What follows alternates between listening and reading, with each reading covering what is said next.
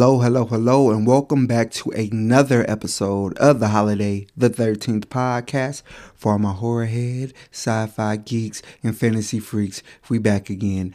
Now, to start this, this is will not be a normal review episode. This will be my first bonus episode, so to speak. One of the tenets and aims and mission states statements of this podcast I had was to shine light on movies that I like because I love to talk about movies, but a lot of my friends don't really like to. That's not a dig, you know. I love my friends, but the point is, until I got more ingratiated with the com- community of movie lovers, I didn't know it was people out there that like this shit just as much as I do. But prior to this knowledge, I just wanted an opportunity, a platform to talk about shit I like, and I want to talk about his historical films, and it being Black History Month. You guys knew you was gonna get a black movie from me. I mean, well, what kind of content creator would I be?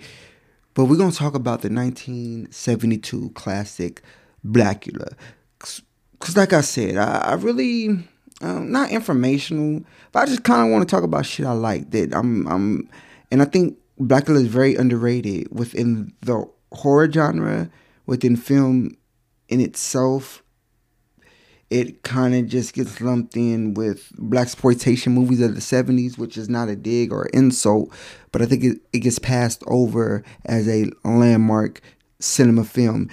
Now it that's not just uh, me turning a phrase when i say historic because it is the first what you would call black because it's made by a black the director's black um, the stars are black. To be a horror movie it's the first black horror exploitation black exploitation horror movie. Uh, so this was the first of its kind. So already histor- historical significance.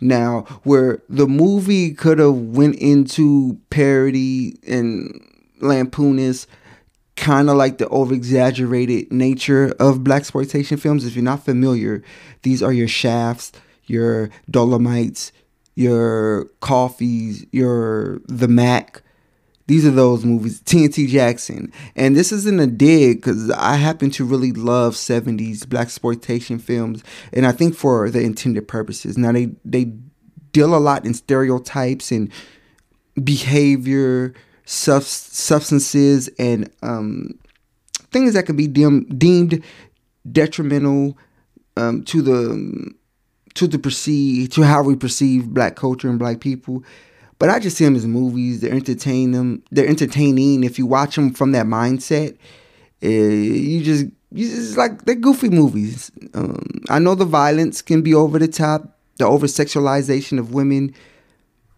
could be deemed problematic, but at the end of the day, these are movies. Movies reflect life, and if these are how the filmmakers feel, then let them do their shit. But getting um, on Blacula, so Blacula was conceptualized and funded and greenlit to be a black exploitation film. So we was gonna get Afro Dracula shucking and jiving through the movie. But William Marshall, who actually who plays Blacula or Mamuwalde, he didn't want that. And the director William Crain also they fought against that. They wanted to make a movie of a substance. They wanted to just craft a film that had nothing to do well, was about black people, but didn't have to delve into those tropes of what the, the only kind of movies you got with black people were those 70s movies because they were successful you know what i'm saying? Um, but the filmmakers didn't want to take that approach and the, the film is all the better for it. Now like i mentioned it's directed by william crain a black filmmaker. It stars william marshall and he plays mamuwalde mama walde uh, aka Blacula. Now, getting into, well, you know what? When I do the plot synopsis, I'll talk about that. Now, Luva slash Tina, uh, who is the Mina character, if you're familiar with Bram Stoker's Dracula, because Blacula is pretty much a, re- a, retelling of Bram Stoker's Dracula, and she's played by Vonetta McGee. Now, you have the actual Count Dracula from Fab- Fabled of old. He's played by Charles uh, uh, McLauray, if I'm saying that right. Oh, no, it's no R. McClory, if I'm saying that right. Then you have Dr. Gordon Thomas. He plays the Van Helsing character, or this is our the hero of our story. He's played by Thomas uh, Rasulala. Then you have Michelle. That's his right hand man slash woman, and I really like their character dynamic and portrayal. Uh, and she's played by Denise Nichols. In her first TV role, she was a, TV actress at the time, successful one with a slew of Golden uh, Golden Globe nominations. Uh, then you have the comic relief of the film, and I'm glad he was included. Everybody's uh, Snaggletooth, everybody's favorite Snaggletooth crap shooter, Skillet. He's played by uh, Ji-Tu Cumbuka, and the reason the crap shooter reference was Harlem Nights. If you ever watch Harlem Nights, the dude that gets shot in the head in the very, very beginning, uh, he plays Skillet. Pretty much our comic relief for the movie. He's only in a few scenes, but he, he says funny shit and, and, and moves on. so this is the cast of the film. Now, in crafting the movie, the the the write the writers uh, of the screenplay, Joan Torres um, Raymond Cohen, in in conjunction with William Crain and William Marshall, got together to craft, like I said, just an actual well made film. Now it does deal with themes of racism, of course, uh, sexism, and it does it deals with ra- race relations in the 70s, 70s. Why can't I speak today? Of the 70s, and uh, where it could be preachy or lean towards one direction or, or the other. I just think it's a snapshot in time, and the movie just plays how it would how it would play. Now, originally, the reason why I mentioned he was named Mamuwalde because his name was supposed to be something else. They wanted to have him be uh, Tony Brown or Anthony Brown. But uh, William Marshall and William Crain wanted to make him an African prince. Now, let's talk about the plot of the movie. Um, yeah, let's talk about the plot because I've I've already mentioned that the filmmakers want to make something of substance. Now, going into the plot, we can see where they implemented the commentary or thoughts or whatever they wanted to tell. And it already starts from the beginning. It takes place in Transylvania, and this is where Mamuwalde is a prince of African nation. He goes to discuss uh, the abolishment of slavery with the Count Dracula, and Dracula's like business is booming, so to speak, and Walde is like, nah, we got to cut this shit out. Uh, so we already have a protagonist we can root for. We already have somewhat of a anti-hero. As a human, his mission in life was to end slavery within his country, continent, because uh, he's wealthy. but Dracula is like, no, I don't want to hear that. And by the way, I like your wife. Can I have her? Basically, and this already deals with uh, the the ideal that's been because I still say it's perpetrated today to where if a white wealthy man deems a black woman attractive, that should be a compliment. And this happens with women of any race, but I'm just saying for the purpose of this movie, they added that, and that was somewhat of the trigger for Mamuwalde. Like, all right, cool, you done went too far. you know what I'm saying? Uh, he has to, has a line in the movie, uh, "Sir, are you ill?" When Dracula uh, propositions his wife, and that's pretty much enough. So again, you already it's already dealing with the the tragic romance. You know what I mean? Because in in, in essence, the reason why I like Blacula is pretty much just a gothic love tale, and these are some of some of my favorite um, ill-fated lovers. I don't know why that's a genre I find myself immersed in, starting from Romeo and Juliet, Othello. If you want to get into more modern times, you have Beale Street by James Baldwin, book and film. Uh, one of my favorites, uh, Ryan Gosling and Michelle Williams, Blue Valentine, which is funny. I really like this movie, and when I watched, it, like, this is like the Notebook if the Notebook was in real life. And so I kind of watch it as a companion piece to the Notebook, but no, watch it Blue Valentine. Anyway, ill-fated lovers. That's always been something that that intrigued me. Um, so we get back into the story of Blacula, like I edified to me. It's, it's, just a gothic love story. We, we don't get enough of those in the black community. Blacula gave me a black a black gothic love story. So thank you for that. so this causes a skirmish between Blacula and the Count. He turns him into Dracula. All right, Dracula turns Mamuwalde into a vampire, curses him, and his cave is buried into modern day, which was seventy two. I think it's like four or five hundred years in the in the in from the incident. but he's awakened, brought him back to modern modern day LA. So the film is actually shot in Watts, which is uh, another credit to it. it took place in a predominantly black community to be a black film. So that yeah, that was another thing the filmmakers kind of wanted to have that that be the backdrop of the film, this urban black area. So when the character of Blacula shows up, you have that juxtaposition or that that contrast. Uh, I think Vampire in Brooklyn tried to do that, and I love Vampire in Brooklyn, but it they didn't pull it off as successfully as this movie, or as tonally. Tonally, it works better here. It's more tonally jarring in Vampire in Brooklyn. And again, I love that movie. i will probably do that one day.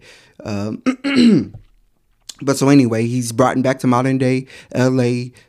He's awaking through happenstance, and if you're familiar with the Bram Stoker legend, he he thinks he finds the reincarnate reincarnation of his wife Luva and in this time is Tina, and this is played. She's played by Vonetta McGee, uh, Vonetta McGee, and oh my gosh, they they just don't make them like they used to, right? Now I'm playing. That's a joke. But though the cast in this movie, everybody's beautiful, and the lead they got.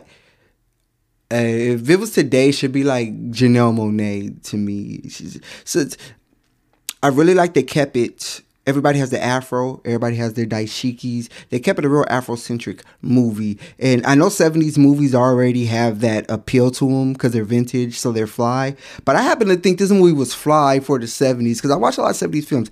This movie, I think they actually took uh, time into making making these characters look really good. So he's awakened. He finds Tina.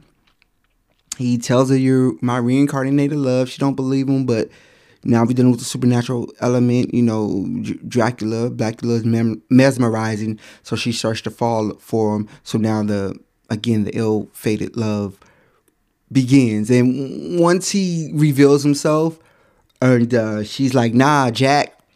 He says a line that I thought was poignant. He says, "I lived again to lose you twice."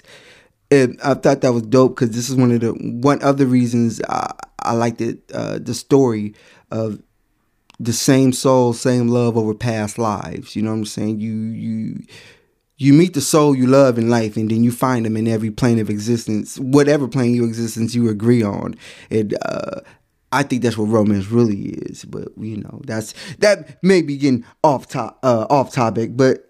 It's Valen- it's February, so it's Black History, and I also did want to cover this because it deals with this gothic love story. So we could we could uh, lump Valentine's Day in there too. So yeah, damn. But anyway, so Tina, aka this story's Mina, falls for Mamuwalde, and but bodies are popping up. So Dracula, uh, vampires got to feed to live. So bodies pop up. So in in comes our protagonist, Doctor Gordon Thomas, and he's played by Thalmus Rasulala, and this is our Vel Van Helsing of the movie. I'm not going to keep saying they're familiar with Bram Stoker, but Van Helsing is the pretty much hero of that story. And we have Dr. Thomas in this story. So he's the one that investigates, finds out the myth, the lore of the vampires. He tries to tell everybody, but of course nobody believes him. And he's accompanied by Michelle. This is Denise Nichols, and this is his, his right hand, like I said, man slash woman. Now I really like their dynamic because they're they're pretty much the lead heroes because Tina is her sister, so they're they're, they're already interconnected, and she helps Doctor Gordon and you know figuring out things when they meet Blacula. You know some of the dialogue between it. So I really like really like them and then talk about Skillet. He's the uh, comic relief. He just shows up at the club to say funny shit but I like the actor, um, and I like how he's just funny. They didn't play him as ignorant. They didn't play him as you know lowbrow. He's just a funny character. So we we still have that in the movie. You know what I mean? Um, because again, I think black exploitation films are just funny, but I know how they can be offensive to people when it's turned up to hundred. You know, I'm laughing, but it's kind of like oh like uh, like uh, Dave Chappelle says, "Oh, this racism is killing me inside." But but uh, that's Skillet. So anyway, the story plays how it plays. Uh, they fall in love. He wants to make her a vampire, bring her back. Um, they have to stop him. Uh, violence, calamity ensues. Movie ends. I'm not going to go into the full plot because I really, if you know, if you watch it, you know I'm talking about. But if not, the the you know the story. So that's the plot. Now, what I want to talk about is some of the substance they wanted to put in. I already mentioned how they wanted to bring in the slavery aspect, which is something the filmmakers fought for because the studio said they didn't want it because they didn't want to have that. Uh, uh, they didn't want people to be uncomfortable. And the reply and the retort from William Marshall and William Crain was, "Neither do we." You know what I'm saying? We, we don't want to talk about this either, but we're going to use this film to to illustrate that. If you're going to give us a old uh, black character, he would have been alive during slavery if the time matches up. So what what would he have been doing? You know what I mean? What would he have felt if he's from, if this person the stature? So I like that because that's who the Count Dracula is. So when you make uh, Blacula as um, pred- predominant, so you have to give him some agency. So I like that the film uh, added that in the context for the time again, this is in the 70s, so this is not the genesis, but now we have our Black Power movement. So these conversations were already being had. Mm, your natural, the this the afros are coming back. You know what I'm saying? In the 60s, it wasn't really a thing. People were st- still trying to fit in, so you cut your hair low and, and you wear your hair and you wear your hair straight. But in the 70s, no, we're going back to being natural, and and and that's it. You're gonna have to uh, deal with it. So I, am glad the movie brought that in. And again, like I said, it takes place in L.A., which is somewhat of a um, black mecca of the West Coast. So it wanted to have the filmmakers wanted that backdrop, and it was filmed in Watts. So th- th- that's already you know they wanted to have the back, back uh, backdrop and it be if you're going to tell this story, we're going to tell it in the right place.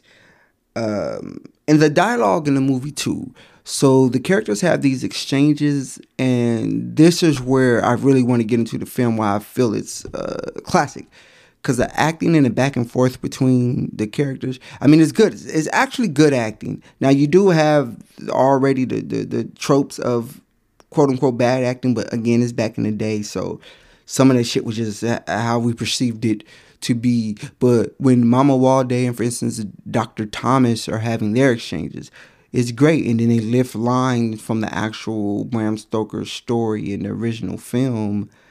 Uh, so you, you still have um, you still have those callbacks. So it's every inch of a remake or modern telling. You know what I mean? So I like how I just didn't say Black Vampire and had nothing to do with the lore mythos of of uh, of Dracula. So so yeah, the dialogue and acting uh, I really like it. You gave these characters lines. Like I mentioned, the um, "I lived again," the "lose you twice" line. I like that, and, de- and delivered with the diction and and the manner in which William Marshall delivered it is like, oh man, this is great. Like this is our fucking Marlon Brando here, and we don't appreciate it. Uh, it's another instance, and now we're back to the love story with him and Tina. I want to call her Mina. Um, and he's saying time belongs to us, you know, because he lives forever. So, so it should be a happy story, but you know, forces must conspire to vanquish evil, and what you deem evil. Now we have the now the story gets intriguing. Is is Dracula really bad? Bad? Is Dracula really bad? We don't know. I mean, you're cursed, and you have to eat blood. I have to eat it. I I eat a million chickens a week. You know what I'm saying? So, whatever. We have to necessary evils. But um so yeah, that's the dialogue and acting. Now I spoke a little bit on the style and the costumes, but to get really into it, everybody looks um, phenomenal. Now I happen to think I'm from the '70s, and maybe I'm a vampire, and I don't know how old I really am because I feel so at home in '70s cinema. Um, I no, I just love it from the cars, from the music from the style, from the vibe, from how everything is just natural. Um, no, I dig it all. And mentioning the music, you do have the Hues Corporation in this film, and this was their jumping off point. If you're not familiar with them, they sang the song "Rock the Boat." So I love again in real world, not consequence, but in real world ramifications. You had a movie showcase and act that would go on to prominence, uh, number uh, one hit. So I kind of like how you know that brings it back to uh, encompassing all of if because when you make a black movie, like music is just so ingrained in our culture. You're going to get some music. Uh, I was speaking to my friend on the uh, po- the other podcast I co-host Black Audacity podcast, uh, shameless plug. But I was speaking with my co-host on that podcast, Sam Banks, saying how when movies came out in the '90s, movies we liked, the soundtrack we were just as excited as the soundtrack. Movies like uh, uh Above the Rim. Menace II Society, Love Jones, Waiting Exhale, my favorite movie soundtrack, Soul Food. When these movies came out, they, they pretty much came with the soundtrack. Like we knew that was coming together. So I like how uh, that's always just been a staple of uh, black films. Music being such a part of our history, lore and story. American music is is is, is all derived from um, ancient, uh, not ancient, but blue. What we would call the blues. Now this was music, um, slave music so what we call rock and roll, what we call the blues, what we call all of that country music, this was just slave music. So music has always been our, not our part of the story, but this is that's just always been um, in us, so so to speak. And uh, I remember a quote about the blues: "What better place for the blues than America?" but so getting into more of that. So just more the the look and the feel and the themes of the of the movie, and this is why I believe it is a a classic film and uh, outside of the realm it's it's it's it's um it's lauded in outside the ilk of black exploitation films uh i believe all of that's in um very much important. Now i went over the story i went over the plot i went over uh some of the themes. Now and i went over personally why i liked it uh as a gothic love story. So if you haven't seen Blacula, I really do suggest watching it. Again, this wasn't going to be a full review or breakdown. This is just something I wanted to do to shine light um, on a film that I like. And then, now it has a sequel. I'm not gonna go too much into the sequel because what I do plan on doing is watching the sequel with others and then having we're gonna have a full just discussion on it. And then that that could be more of an insight so you just don't have to hear my thoughts on it because I really love perspectives, different perspectives um, from and on this movies and movies like this so uh, thank you again for listening. Um, I'm not gonna keep you long because again, this was not made to be a review. More so of a, a, bonus episode. It's Black History Month, so let me give y'all some Black History Month. It's Valentine's Day is approaching. Uh, so sit down with your lady and watch Blacula, man. It's really, it really is a really good love story. Uh, like I said before, uh, I don't know the, I don't know what the fuck the hopeless romantic in me just, just loves the concept of uh, uh, the same souls in, in, in different lives. You know, that's a real groovy concept to be. Um, so this has been Holiday the 13th podcast bonus episode. Little analysis, lore, a little bit behind the movie, Blacula. I didn't get too in depth because again, just go watch the movie and come back and listen to this. But thank you again. You guys enjoy the rest of your day. Happy Black History Month. And uh, as Camille would say, let's keep it filming. Peace out.